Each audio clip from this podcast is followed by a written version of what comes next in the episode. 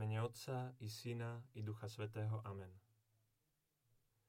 Pán môj a Boh môj, pevne verím, že si tu prítomný, že ma vidíš a počuješ. Klaniam sa ti s hlbokou úctou. Prosím ťa o odpustenie mojich hriechov a o milosť, aby som užitočne prežil túto chvíľu modlitby. Moja nepoškornená matka, svätý Jozef, môj otec a pán, môj aniel strážny, orodujte za mňa. Dnešnom evaníliu podľa svätého Jána čítame o tom, ako Ježiš pri rybníku Becata uzdravil chromého, ktorý bol chorý už 38 rokov. Tento zázrak je jeden zo siedmých znamení, ktoré nám svätý Ján vykreslil vo svojom evaníliu. No konkrétne toto znamenie, tento zázrak, je v niečom trochu odlišný, trochu špeciálny od tých ostatných. Napríklad na svadbe v Kane je to Ježišova matka Maria, ktorá si je vedomá tým, kým je jej syn, a preto ho prosí, aby vyriešil problém s nedostatkom vína. Alebo kráľovský úradník, ktorý takisto počul o Ježišovi a preto s nádejou oroduje u neho, aby uzdravil jeho syna. Podobne by sme mohli vidieť, ako účastníci iných zázrakov z Janovho alebo z iných vanielí prosia Ježiša o uzdravenie. Naproti tomu chorý z dnešného evanielia neprosí, Pravdepodobne totiž nevie, tak ako Mária, alebo ako kráľovský úradník, kto je Ježiš. Zväzť o mužovi z Nazareta, ktorý uzdravuje sa k nemu ešte nedostala. Nevie, že Ježiš je niekto vynimočný. A takýto Kristus, kto preberá iniciatívu. Evangelium hovorí, keď ho tam videl Ježiš ležať a zvedel, že je už dlho chorý, povedal mu, chceš ozdravieť? Odpoveď na seba nedala, nedala dlho čakať. A je z jej cítiť, a je z nej cítiť, že chorý nedokázal oceniť celkovú hĺbku otázky. Pane, nemám človeka, čo by ma spustil do rybníka, keď sa zvíri voda. A kým sa tam sám dostanem, iný ma predíde. Slepí, chromí a ochrnutí sa schádzali pri rybníku Becata, aby čakali na to, kým sa zvíri hladina, čo podľa tradície znamenalo, že tadiaľ kráča aniel, a voda v tom momente dostáva zázračnú moc. Prvý chorý, ktorý sa v nej vykúpal, bol uzdravený. Chromý z dnešného Evangeli takisto vkladal do vody z rybníka svoje nádenie na vyliečenie. No pri Ježišovej otázke myslí len na uzdravenie svojho tela. No jednalo sa len o to? Ježiš nemá niečo viac, čo by nám mohol ponúknuť? Až doteraz chorý chodieval k rybníku Becada a tužil po telesnom uzdravení. Keď ho konečne po 38-ročnom čakaní dosiahne, prvé, čo urobí, je, že ide do chrámu. Ide na miesto stretnutia s Bohom, na miesto modlitby. Nevieme, ako dlho už nebol na tomto svetom mieste, no možno, že bol tak zamestnaný svojim úsilím o telesné uzdravenie a na svoje čakanie pri rybníku Becata, že zabudol na svojho stvoriteľa. Teraz naopak ide do chrámu a tu sa stretne s Bohom, s Bohom, ktorý sa mu prihovára. Neskôr ho Ježiš našiel v chráme a povedal mu, hľa, ozdravil si, už nehreš, aby ťa nepostihlo niečo horšie. Skutočne je to v chráme, kde Ježiš, ktorý je Boh a človek zároveň, vysvetlí uzdravenému zmysel toho, čo sa mu stalo. Nejednalo sa len o vyliečenie jeho tela, ale aj uzdravenie jeho duše z choroby hriechu. Preto tieto slova Hľa, ozdravil si už nehreš. Chorý prosil o uzdravenie tela, no Ježiš mu dáva niečo oveľa väčšie.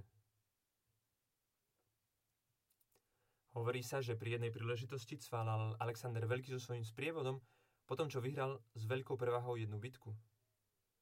Sprievod cválal ako opitý triumfom. Na jednej z im vykročí oproti nevhodne jeden žobrák, ktorý s výrečnosťou toho, kto nemá čo stratiť, sa postaví z oči voči koňovi Alexandra Veľkého. Osobná stráž vladára vyťahne meče a čaká na príkazy svojho pána. On sa zastaví a čaká, až zobrák, zač- žobrák začne hovoriť. Pane, daj mi almužnu. Šomranie z prievodu na seba nenechalo dlho čakať a všetci komentujú drzosť a neúctu žobráka. Alexander spokojom obráti tvár k svojmu zástupcovi a prikáže Urob tohto žebráka vládcom dvoch miest. Žebrák vypúli oči a začne takmer nepočuteľným hlasom šepkať. Pane, ja som nežiadal tak veľa. Alexander sa usmeje a odvetí. Ty ma žiadaš podľa toho, kto si a ja ti dávam podľa toho, kým som. Niečo podobné sa deje nie len v dnešnom evaníliu, ale aj v živote každého jedného z nás. Aj my niekedy možno zabúdame na to, kto je Ježiš, na to, že má moc uzdraviť nás, na to, že jeho moc je väčšia ako naše problémy a starosti, aj tie, ktoré sa zdajú nevyriešiteľné alebo bezvýchodiskové. No Ježiš prichádza, prichádza z vlastnej iniciatívy a lieči naše choroby. Keď sa približíme k Bohu a necháme ho, aby pretvoril náš život, aby nás uzdravil, uvedomíme si, že našim poslaním je robiť tak, ako urobil Ježiš chorému z dnešného evanelia a ako urobil každému jednému z nás. A z našej radosti, z radosti nášho uzdravenia, bude prúdiť úplne prirodzene naša snaha o to, aby sa aj naši blízki, naši priatelia a známi mohli priblížiť ku Kristovi a byť uzdravení. A budeme to my, kto preberie iniciatívu, tak ako to robil Ježiš v dnešnom evaníliu. Nečakal, až kým ho chorý prosil, ale išiel sám. Svetý Josemaria zvykol hovorievať, komentujúc dnešné evanílium, že žiadna osoba, ktorá bola v našej blízkosti, by nemala mať dôvod na to, aby mohla vysloviť slova, ktoré patria chorému z dnešného evanília – Pane, nemám človeka, čo by ma spustil do rybníka, keď sa zvíri voda. Pane, nemám človeka, ktorý by mi ukázal cestu k Tebe, ktorý by mi rozprával o tom, kto si a o tom, čo si urobil pre ľudí a pre každého jedného z nás. Na to, aby sme lepšie pochopili, v čom spočíva tento apoštolát, ťažko môžeme hľadať lepšiu odpoveď ako tú, ktorú nám dáva Evangelium. V 17 a 18. verši, ktoré prichádzajú po, po tejto histórii uzdravenia pri rybníku Betsata, 5. kapitoly Janovho Evanelia, sa hovorí o tom, ako farizei boli znepokojenými Ježišovými znameniami. Preto sa Židia ešte väčšmi usilovali zabiť ho, lebo nielen, že porušoval sobotu, ale aj Boha nazýval svojim otcom a robil sa rovným Bohu. Zdá sa, že Židia idú proti Ježišovi, pretože robí znamenia, ale najmä kvôli tomu, že sa vyhlasuje za Božieho syna. Preto sa Židia ešte väčšmi usilovali zabiť ho, lebo nielen, že porušoval sobotu, ale aj Boha nazýval svojim otcom.